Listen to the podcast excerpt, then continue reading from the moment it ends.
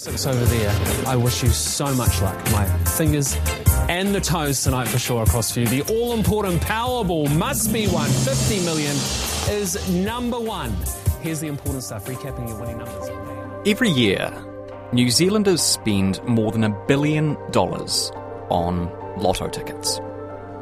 Since its first draw in 1987, the state owned gambling company has given away billions of dollars to sports clubs and charities and the creative industries. But is this a healthy relationship? I'm Emile Donovan, and today on The Detail, RNZ's Guyon Espiner on his deep dive into Lotto. Where the stores are, who buys the tickets, how this dream is sold to us, and the ethics of a crown entity promoting gambling. It actually has been bubbling away in my mind for a number of years, I suppose. Um, I'd looked at gambling in the past, did some work on Sky City Casino, and had a good look at them. And I've touched on the TAB and, and racing and stuff in my journalism career. And I toyed with the idea of looking at Lotto and had a quick look and saw that 100% of their profits went to charity and went, uh, you can't really argue with that. Ever since the first draw back in 87, Welcome to the very first live Saturday night lotto draw. 100% of Lotto New Zealand profits have gone back to the community. but when I revisited it, I found that actually there was quite a lot to look at, and I was also fascinated at this idea of a state gambling company. You know, I think, I think that's really interesting. You know, so I thought, yeah, there is enough to look at there, and so I started digging. That turn of phrase, state gambling company, I noticed that immediately when I listened to one of your packages for Morning Report on this, and that was in the intro that Susie read. An RNZ investigation into the state owned gambling company shows that its retail sales come disproportionately from areas of high. That must have been a very deliberate choice of words. It was on my behalf. I just, I just wanted to be honest about this because I think, you know, we've we've curated this idea and allowed ourselves, and I'll take some of the blame for this as a member of the media for many years. Mm. We've allowed ourselves, I think, to see it as just a completely benign game. You walk past your dairy convenience store supermarket, it says play here. It's a game. It's the lottery grants board. All the money goes to charity. What's not to like? And it, it looks a bit different when you describe it for what it is. It's a state gambling company. And so, yes, it was a deliberate choice of words to do that because I think it strips out some of the sheen that's self applied to some of the PR and, and talks about the reality. It doesn't feel like a gambling company, but I, I wonder whether that is down to the nature of Lotto or whether that is just because that's how it has been portrayed to me for the 31 years of my life, and therefore I don't think of it like a gambling company. I think it's the same way as alcohol's not seen as a drug.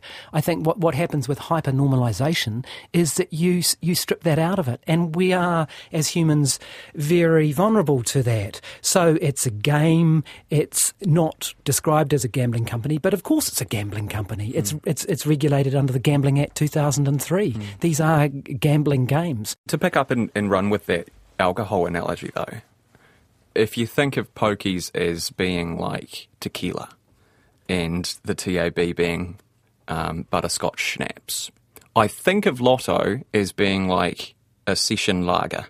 You know what I mean by that? I, I totally do know what you mean by that. And you're right, when you look at harm, it goes pokies, casino, but then lotto and then the TAB, Ah, which I didn't know. Yeah. Uh, so lotto responsible for about um, about 12% of problem gambling presentations last year. TAB was below that at 10%, but you get into the casinos into the 20s and, and pokies about 55, 56, 57% of that. Um, there's an interesting statistical thing here too, and just to mix up my metaphors and, and uh, you know, run with with some analogies. If you look at COVID, okay, very, very small chance of someone dying, but because so many people get it, it becomes a, a real risk. So the statistical reality that a very small slice of a massive number is still a big number. And I say that because 59% of New Zealanders played lotto in the last year. 1.5 billion was spent on lotto. 1.4 million New Zealanders have online lotto accounts. So when the game is that big, you are going to get quite a lot of people having problems, even though it is a lesser risk game, or uh, see, I fell into my own trap, not a game, gambling activity than the pokies or the casino. So, yep, it is lower risk of addiction, but two other things going on there. A, a lot of people play it, so you're going to get a significant amount of problems. And B, the other problems that aren't talked about so much is that people are spending money they can't afford on it. Jess reckons she spent $100,000 over 10 years. We had a family meeting and um, went through my bank statements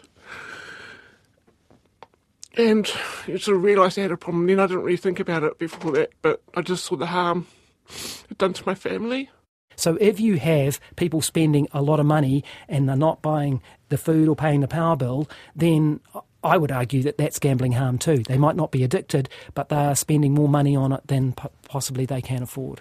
Let's go through some of the stories that you've done, sort of point by point, and, and turn up some of the specifics that you turned up in this investigation. So, first off, you looked at the locations of the stores where Lotto is sold.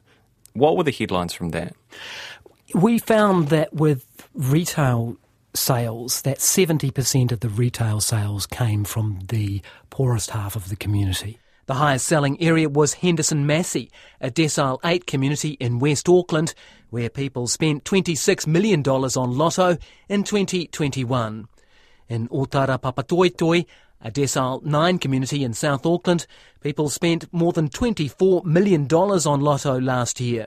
The product of Lotto sells a better day. It sells that $1 million golden ticket aspiration. And who doesn't want that when they are stuck in a cycle of poverty? And it was Lotto's own data. I mean, mm. and they use that data to determine where they put stores. Mm. And they say that they are now, they admit that they had a disproportionate number of stores in poorer communities and that they are taking some of those stores out. So you'll see some of those stores close down. They do add a bit of a qualification that that data doesn't take into effect the 45% of sales they make online. Mm. And they also make the point, and it is true, to be fair to them, that the data tells you where someone shops rather than where they live. I classify it very much as a product for predominantly for Middle New Zealand.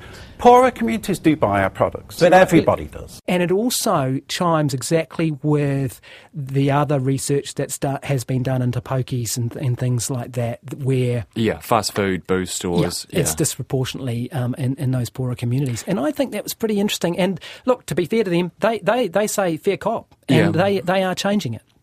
The number of stores, though, has decreased over the past couple of years. I found that an interesting Yes, it has. Um, and I think part of that is the growth of online sales, which has skyrocketed. I think it's gone from 19% of Lotto's total sales three or four years ago to 45%. That's right. Yeah. That's absolutely right. Which so, is cra- that's a crazy yeah, increase. It, yeah, it really is. And it's one of New Zealand's biggest e-commerce businesses uh-huh. now. You know, I mean, 1.4 million people with a Lotto account. They don't, not all active. Some mm. of them you might have set it up and aren't using it. But that's a huge, um, that's a huge e-commerce uh, business. That segues quite nicely into the second uh, story that you did on Lotto, which is the online sector and Lotto looking to expand into this kind of area. Yeah, I find that really interesting because they're wanting to expand into casino games. Mm.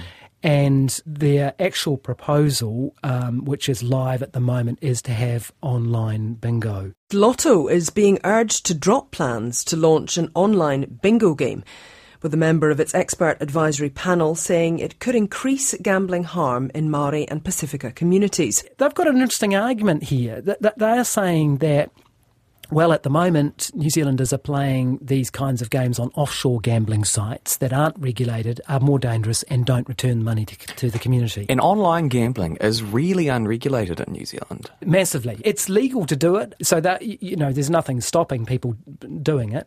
But Lotto rightly argue that their own online play or, or gambling is far more regulated in terms of safeguards. Mm. It is. You, you, the, the, the, hours are restricted. I think it's 6 a.m. to 11 p.m.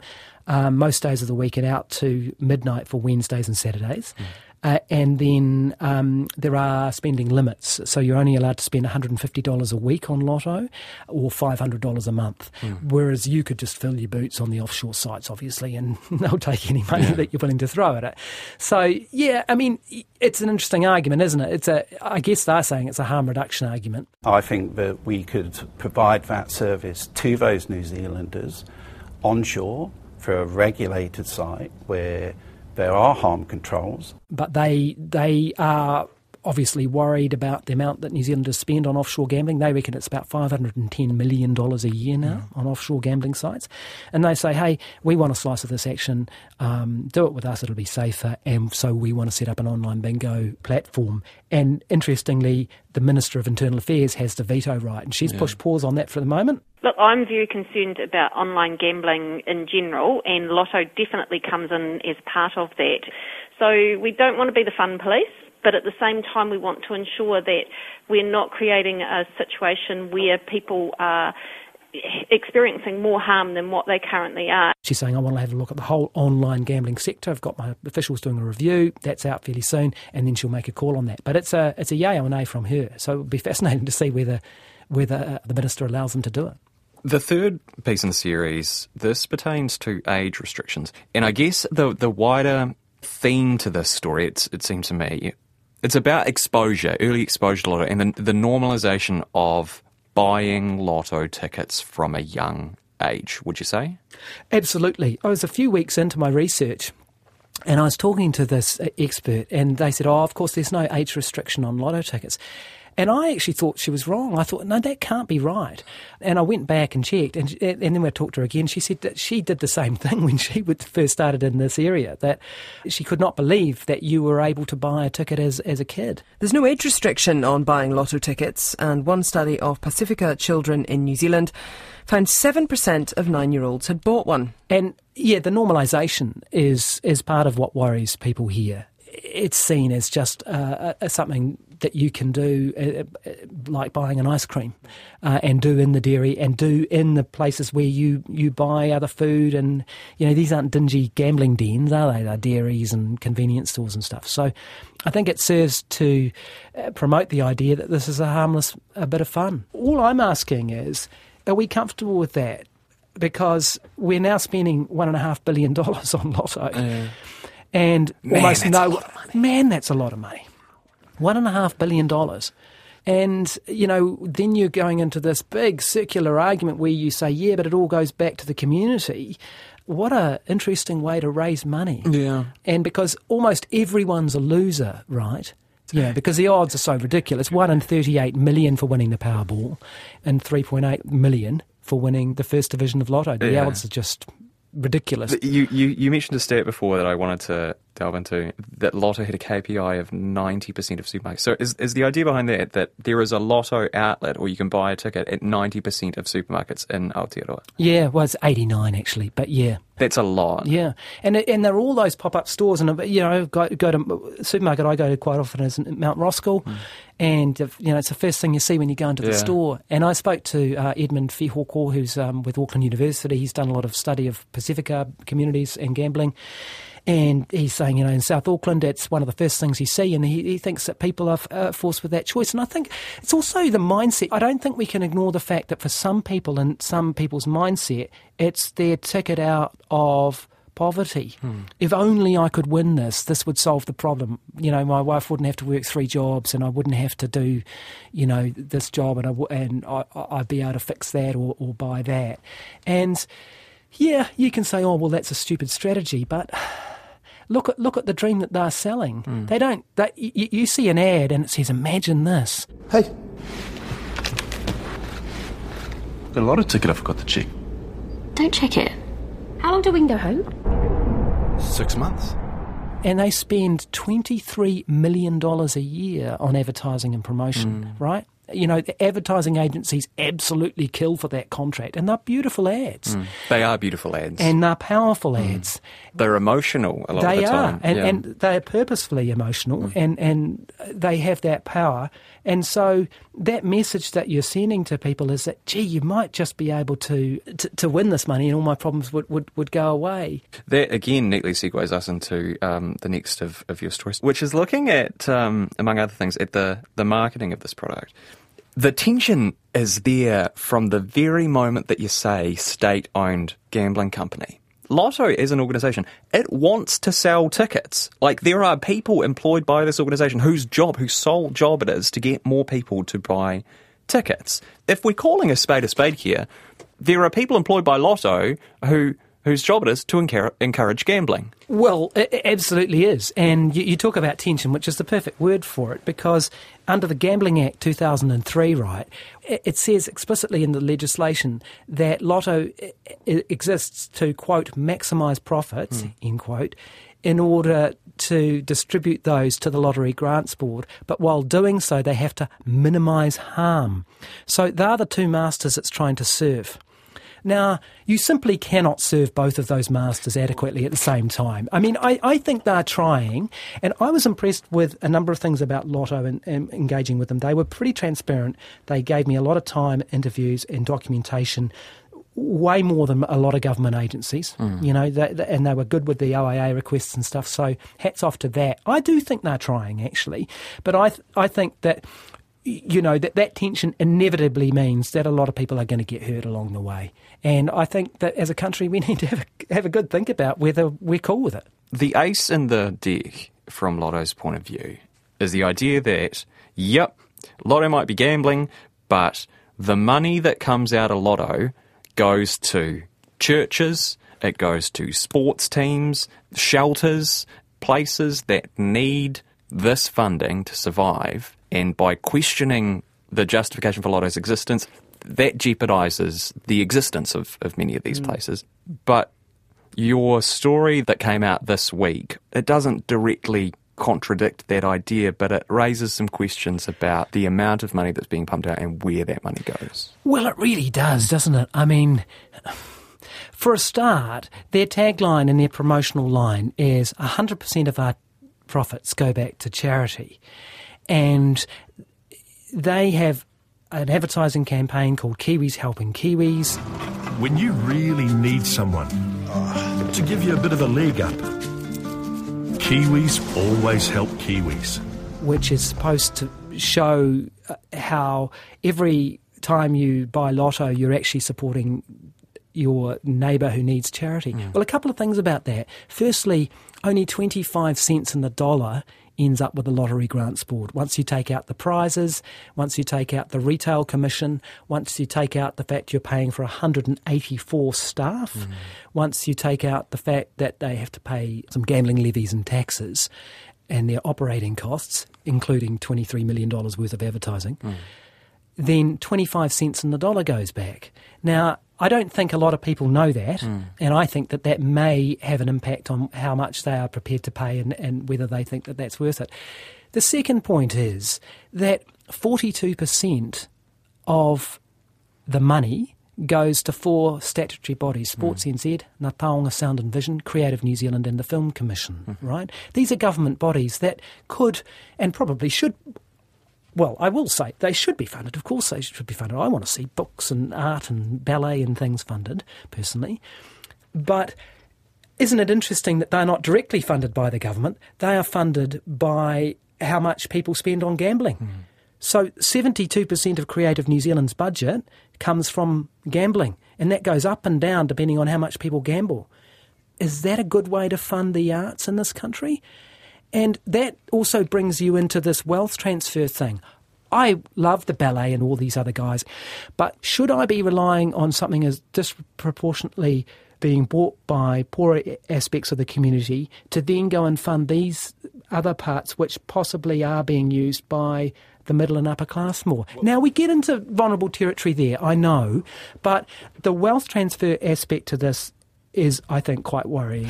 I feel like that's the point that this element of the story is really about, is the idea that Lotto, and not just Lotto either, Lotto, No. pokies, the alcohol sponsorship of, of community sport, these essentially act as auxiliary taxes, but auxiliary taxes that are disproportionately regressive and borne by the poor. Ab- absolutely. And I, I don't think you can get around that. Not only did we prove that um, disproportionately the sales were coming from poor ends of the community, when you look at the proportion of their income, it would be horrendously worse because this is money, you know, a bigger slice of, of that income.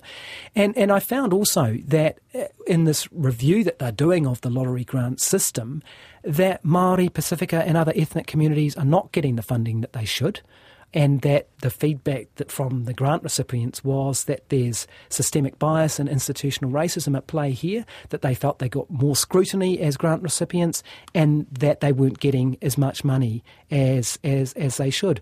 So not only are these communities being facing more stores in their in their neighbourhoods and spending more money on it, they're not even getting the money back. So, you know, I think after 35 years of Lotto, and the Department of Internal Affairs has acknowledged this, it's time to have a really good look at whether this is a good way to be funding these things. Jan Tinetti, the Internal Affairs Minister, is now on the record as saying that she wants to potentially, she says one option is to cut that relationship. Now that's a big call. Now, I mean, I probably could have made more of that in, in, in the series because, I mean, that would seem to threaten the very existence of Lotto it's, itself. I mean, I, I don't know whether she'll do it. I, I don't know. I, I, I feel that government, you know, putting a, a political reporter's hat on, I'd be surprised because they'll get into sort of accusations of being the fun police and all sorts of stuff. Mm. I, I wonder whether she'll whether she'll be able to do it. But let's let's have a look at that. What did you take out of this investigation?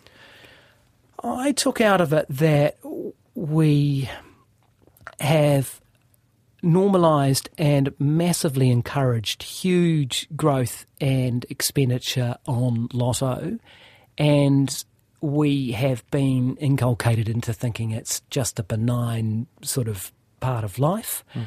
and become heavily reliant on it for funding charities, and that actually th- there are quite a few fishhooks along the way. People get hurt, people spend too much money, and the wealth transfer part of it, I think, is something that should trouble us. People can spend too much money on anything, though. People can spend too much money on stamps. Yeah, that's true, except you don't spend $23 million producing highly uh, crafted television advertisements, pulling on people's heartstrings to do that. I, I think it's a good thing to raise. You see, but it's not just like, oh, well, we have a state lottery and you can go along and buy a ticket, is it? It's like everywhere you look, what we've got is a company that is massively promoting it. We- We're not just tolerating it, we've got a state company pushing it as a way to fund communities. If you swap something else like that out, like we've legalised sex work, for example, and legalised lot uh, other vices, if you like. Uh-huh. My own personal opinion is that's the way to go. Hmm. I not I don't believe in prohibition, and I believe largely in harm reduction. But you get to a different level when you start saturating communities with, with it and massively promoting it and spending lots of money to do that and saying and and tying a community good to it because that's what we've done. You, you know, gambling's a given. People will always do it, and if you can do it in a safe way, then great. But should we be massively promoting that in order to fund charities? Are we comfortable with this? You know, some people might be, um, but I think it's worth raising.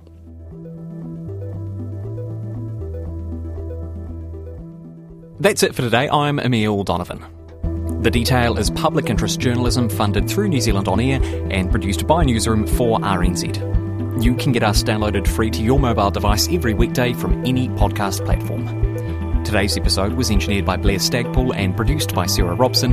Bonnie Harrison is our associate producer, and thanks to Guyon Espiner. Matewa.